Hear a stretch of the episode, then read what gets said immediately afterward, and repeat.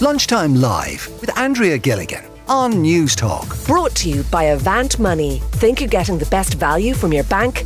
Think again. Now, I did mention at the start of the show that we heard from the Health Minister, Stephen Donnelly, um, regarding your stories that you first raised here with us on the show last week, and we've been talking about it every single day because of the volume and the number of people who've been getting in touch. And uh, the health minister um, talked about it. He said he's heard some of the testimonies raised here on the programme by you, and it was brought up at the uh, Health Committee meeting yesterday. We brought you the details of that by um, Sinn Féin's health spokesperson David Cullinane. Uh, David is with us on the programme. David, there's now going to be a special committee to deal specifically with the issues raised here on Lunchtime Live. What can you tell us about it?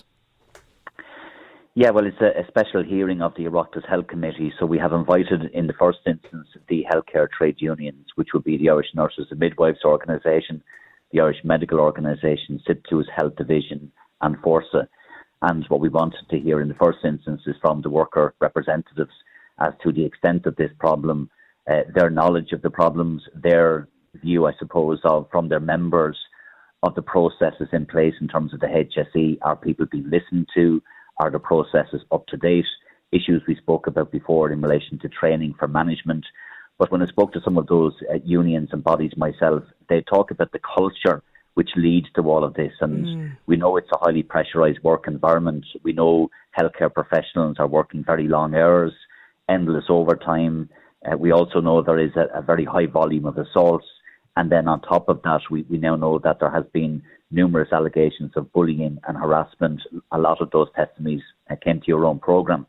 And we want to look at all of that in its totality, but put a focus on bullying and harassment and, and get to the bottom of the extent of it on the one hand, uh, the volume of complaints, and we want to hear from the HSE and get as much information from them as possible before the hearing, uh, and also get a sense of their processes and procedures. And then following that, I would hope that we can then invite in the HSE to have a very straight conversation with them in relation to whether or not people are being listened to, that complaints are being acted on fairly and properly, that the processes uh, are what they should be, uh, and that we're doing everything possible to ensure that the health and the safety and the well-being of those who work in our health services uh, is being protected and valued and, and, delivered upon. So that's the objective of, of the hearing. Mm. Uh, so it will be in two parts. In the first instance, in, uh, on, on the first session, which is on the 8th of February, to hear from the healthcare trade unions, and then a follow-on session where we will hear directly from the HSE, and we can put obviously the questions that will arise from the first session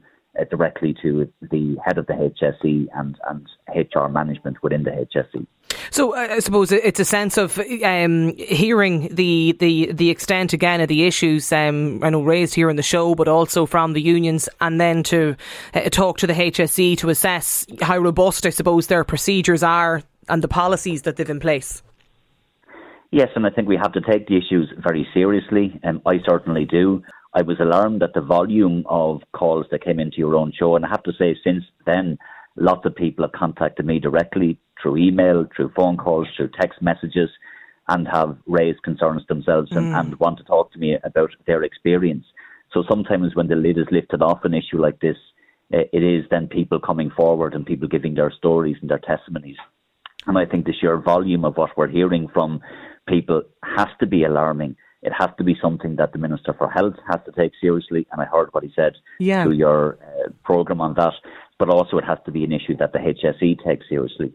So, what we can do in the Health Committee, I suppose, is shine a spotlight on the issue by, in the first instance, giving a platform to the representative bodies of staff to hear directly uh, their experience coming from their members as to how prevalent this issue is, and also their view on whether or not the processes and the procedures are robust. And then, second of all, we can then put questions to the HSE and ask the hard questions of them. If we feel that the systems are not robust and people are not getting a fair hearing, uh, and I certainly will be talking to many people who have contacted mm. me over the last number of days uh, uh, in advance of those sessions so that I can bring those experiences directly into that hearing and the hearings then with the HSE. Yeah, I, I know since you mentioned there, um, David, since you spoke to us here on, on the show, you know, that people have been getting in contact with you. It's pretty phenomenal, isn't it? The extent of the stories.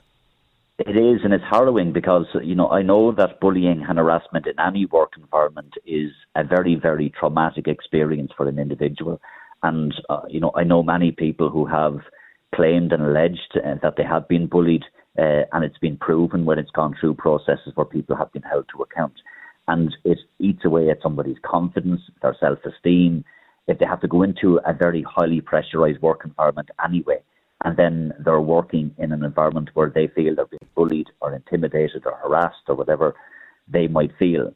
Uh, we have a deep obligation, in my view, to all workers, but particularly those who work in really high, highly pressurized work environments, to make sure that their health and their well-being is protected. Yeah, the system and processes have to protect those.